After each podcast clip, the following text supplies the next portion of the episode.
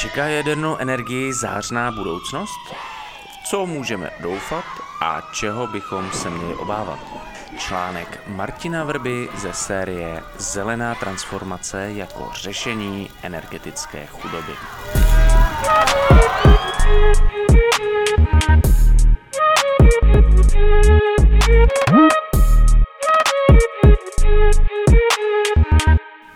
Evropská energetika přechází na nízkoemisní zdroje.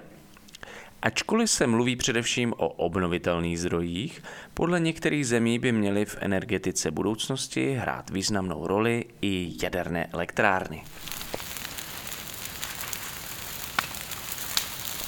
Jak má vlastně vypadat energetická tranzice? Zvláště ve středoevropském prostoru je snadné vnímat ji po vzoru německé Energiewende – která klade důraz na solární a větrnou energii a zároveň striktně odmítá energii z jádra. Německo aktuálně odstavuje poslední jaderné elektrárny a jakkoliv to tak nemusí zpovzdálí vypadat, i v tamnější veřejné debatě se jedná o rozhodnutí, které budí velké emoce. Tamnější ministrině životního prostředí za stranu zelených tak koncem března proto zopakovala hlavní důvod ukončení jaderné energetiky v Německu. Rizika jaderné energie jsou v důsledku nekontrolovatelná a naše země je tak díky ukončení energie z jádra bezpečnější a neprodukuje už další jaderný odpad. Německý příklad, jakkoliv významný, je ale v mnohem specifický a ani zdaleka nereprezentuje přístup dalších evropských států a Evropské unie jako celku. Celkem 16 států Evropské 27 totiž plánuje pokračovat ve využívání jaderné energie alespoň v blízké budoucnosti. Podíváme-li se do nedávné historie využívání jaderné energie v Evropě, uvidíme, že dvěma největšími a zcela pochopitelnými historickými milníky byla černobylská havárie v roce 1986 a havárie ve Fukushimě v roce 2011. Obě měly sice v Evropě za následek vlnu odstavování jaderných elektráren v obavách z výše zmíněných nekontrolovatelných rizik, nicméně skutečnost se nakonec stala poněkud komplikovanější. Například Švédsko zavřelo své dvě jaderné elektrárny velmi krátce po havárii v Černobylu. Nicméně své někdejší rozhodnutí nakonec zvrátilo v roce 1996 a dnes jeho trojici jaderných elektráren s šesti reaktory zajišťuje bezmála třetinu tamnější poptávky po elektrické energii. Podobný vývoj teď možná čeká Itálii, jakkoliv na černobylskou událost ve své době zareagovala podobně jako Švédsko a od využívání jaderné energie upustila.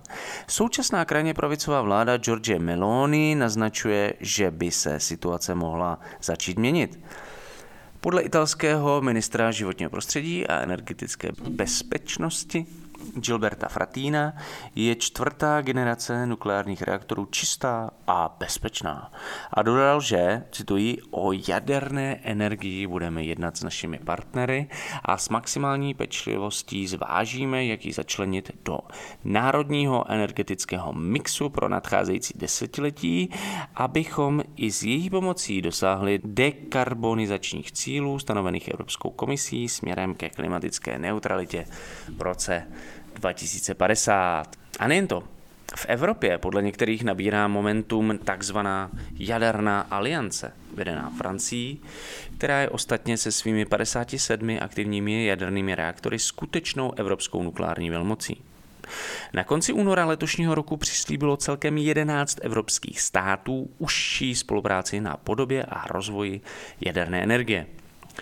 Země, mezi nimiž bylo i Česko, vydali na setkání v Stockholmu společné prohlášení, v němž mimo jiné stojí, že jaderná energie je jedním z mnoha nástrojů k dosažení našich klimatických cílů, k výrobě elektrické energie a zabezpečení jejich dodávek. Tato aliance prozatím slaví úspěch a z původních 11 signatářů se během následujících měsíců rozrostla už na 16 členů.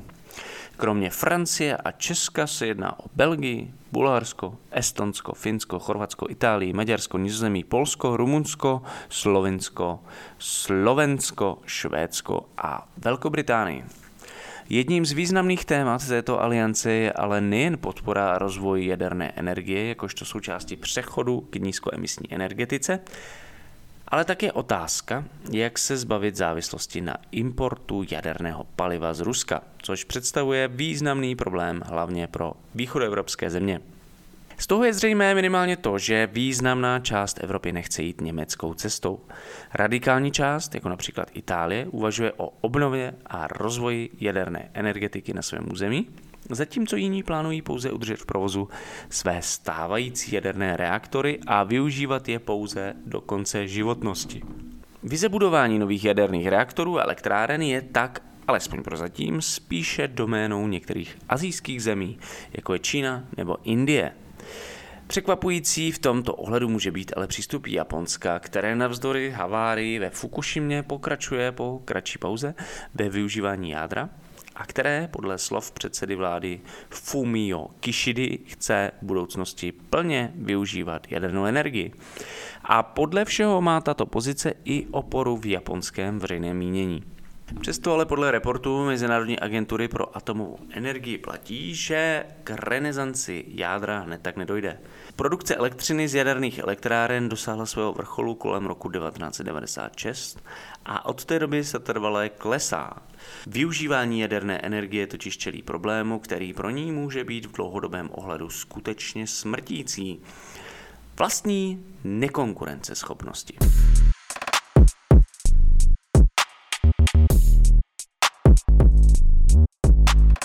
Výstavba jaderných elektráren je extrémně drahá, pomalá a zpravidla vyžaduje vysokou míru spolufinancování z veřejných rozpočtů. Připočteli se k tomu už tradiční spožďování výstavby a několikanásobné překročení původního rozpočtu, často kolem 200 až 300% nevychází jádro jako dvakrát pragmatická volba. Pomalost výstavby je zároveň silným argumentem proti tomu, aby jádro sehrávalo významnější roli ve snižování emisí. Při pohledu na současné klimatické scénáře a rychlost, s jakou bychom měli emise snižovat, je zjevné, že na zavedení jádra nemáme dost času. Například z posledního reportu IPCC vyplývá, že pokud máme udržet globální oteplování pod hranicí 1,5 stupňů Celsia, musí se globální emise skleníkových plynů do roku 2035 snížit o 60% ve srovnání s rokem 2019. Jak dlouho ale trvá postavení jedné jaderné elektrárny? Podle oficiálně dostupných dat činila v roce 2021 průměrná doba výstavby jaderných reaktorů připojených k síti 88 měsíců. Ve sledovaném období v letech 1981 až 2021 byl medián doby výstavby jaderných reaktorů nejdelší u reaktorů připojených v letech 1996 až 2000 a to 120 měsíců. Doba výstavby jaderné elektrárny se ale může významně prodloužit a také prodražit oproti původním plánům. Příkladem je nový finský reaktor Olkiluoto 3, jehož výstavba se protáhla o 14 let, mimo jiné vlivem technologických potíží, které vedly k řadě žalob. Ve výsledku stál celý proces výstavby 11 miliard eur, zhruba 260 miliard korun, což je třikrát více než původní odhadovaná částka. Olkiluoto 3 je každopádně prvním novým reaktorem západoevropských zemí za posledních 15 let, což samo o sobě svědčí o tom, jak nepopulární v západní Evropě jaderná energie ve skutečnosti je. Kromě tradičních argumentů o hrozbách, které produkci jaderné energie provází, stejně jako o environmentálních a zdravotních rizicích vyplývajících z nutnosti skladování jaderného odpadu, se následkem historické zkušenosti vynořuje sílící kritika také z ryze pragmatických pozic. Další rozvoj jaderné energie si podle ní z časových ani finančních důvodů nemůžeme dovolit a měli bychom místo toho investovat do rozvoje obnovitelných zdrojů, tedy především solární a větrné energie. To ale neznamená, že bychom měli bezpečnostní rizika zpětá s využíváním jaderné energie ignorovat nebo je chápat jako vedlejší. S postupující klimatickou krizí naopak nabývají na významu nové hrozby, které jsme si doposud ani neuměli představit. Podle analýzy společnosti Moody's eh, z roku 2020 se během příštích 20 let stanou rostoucí teploty, riziko záplav nebo naopak nedostatek vody následkem sucha, ohrožení bezpečnosti 57 amerických atomových elektráren. Analýza tvrdí, že důsledky změny klimatu mohou ovlivnit všechny aspekty provozu jaderných elektráren, od manipulace s palivem a výroby elektřiny a páry až po údržbu bezpečnostní systémy a zpracování odpadů. Studie rovněž zdůraznila, že zranitelnost jaderného sektoru vůči regionálním klimatickým rizikům z velké části vyplývá z jejich blízkosti vodním zdrojům. Vzhledem k tomu, že jaderné elektrárny jsou závislé na vnějších zdrojích pro chlazení, nachází se jejich naprostá většina v blízkosti řek, jezer nebo moří. To je vystavuje rizik záplav a bouřkových přívalů. Stejně jako dalším extrémním jevům, jako jsme mohli vidět mimo jiné v případě elektrárny ve Fukushimě. Stejně tak je ale produkce jaderné energie ohrožená opačným extrémem, suchem, které je taktéž jedním z citelných dopadů destabilizace klimatického systému.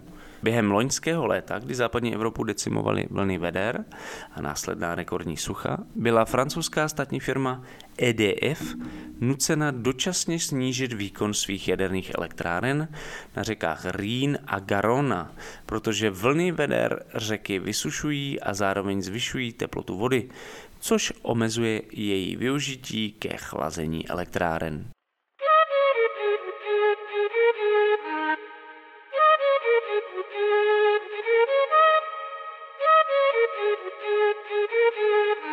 Jak se to ale má se jadernou energetikou a její budoucností u nás? Vyzkratce, do velké míry má sledovat opačný trend než v západní Evropě.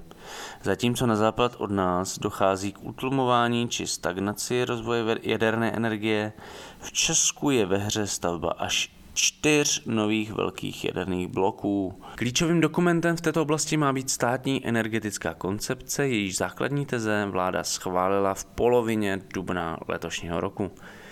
Energie má být podle vlády bezpečná, dostupná a její podoba má být konzistentní s evropskými dekarbonizačními plány.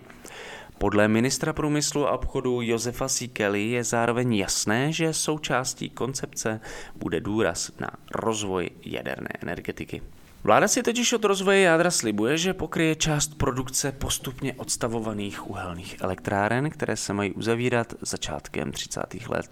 Navzdory obavám některých odborníků se chystá jít cestou výstavby velkých jaderných bloků a z velké části ignoruje vývoj tzv. modulárních reaktorů, které mají být odpovědí jak na časovou, tak i finanční náročnost velkých bloků, jež se stávají čím dál méně konkurenceschopnými. Aktuálně probíhající tender na dodavatele nového velkého jaderného reaktoru Dukovanech ale trpí některými ze zmíněných obtíží energie z jádra. Podle prvotních odhadů by se měly náklady na nový reaktor v Dukovanech vyšplhat zhruba na 500 miliard korun. Vzhledem k současnému stavu státního rozpočtu ale není jasné, kde chce vláda v průběhu nasledujících let vzít další stovky miliard na megalomanskou stavbu, jejíž vybudování bude pravděpodobně spožděné i násobně dražší. Možná se na ní bude muset vytvořit veřejná sbírka jako na Národní divadlo. Tyto investice zároveň budou chybět při rozvoji obnovitelných zdrojů energie. Ty byly donedávna považované za alternativní, nicméně dnes se spíše ukazuje, že ve skutečnosti alternativu nemají. Je zároveň absurdní, že zatímco vláda na jedné straně plánuje masivní jaderné projekty za stovky miliard, v otázce obnovitelných zdrojů není schopna či ochotná přijít s tolik potřebnou legislativou, jako je třeba novela energetického zákona Lex OZ2 nebo směrnice pro využívání baterií v soustavě. Důsledkem lexního přístupu je, že podíl obnovitelných zdrojů v energetickém mixu je u nás stále minimální, a to navzdory jejich nesporné popularitě mezi lidmi. Jako kdyby se u nás OZE paradoxně staly obětí svého úspěchu. Jsou levné, dostupné, populární a mají potenciál výrazně snižovat náklady na energie.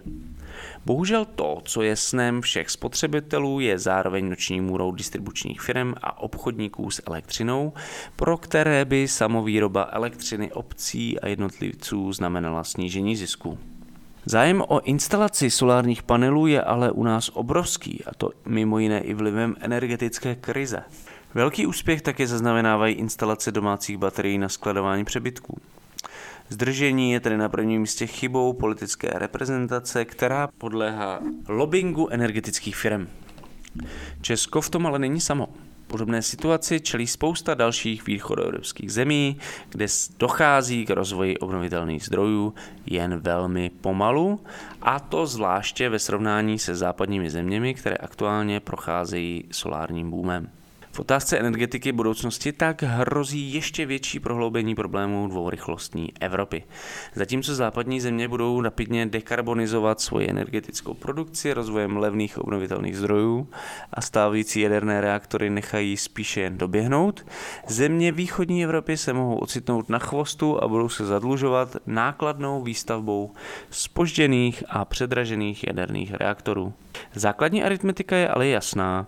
Dekarbonizaci lze dostatečně rychle, efektivně a bezpečně provést pouze rozvojem obnovitelných zdrojů energie. Čím později to naše vláda pochopí, tím hůře pro nás všechny. Právě jste slyšeli článek Martina Vrbě čeká jadernou energii zářná budoucnost, co můžeme doufat a čeho bychom se měli obávat ze série Zelená transformace jako řešení energetické chudoby. Celou sérii podpořila nadace Rosa Luxemburg Stiftung, zastoupení v Praze.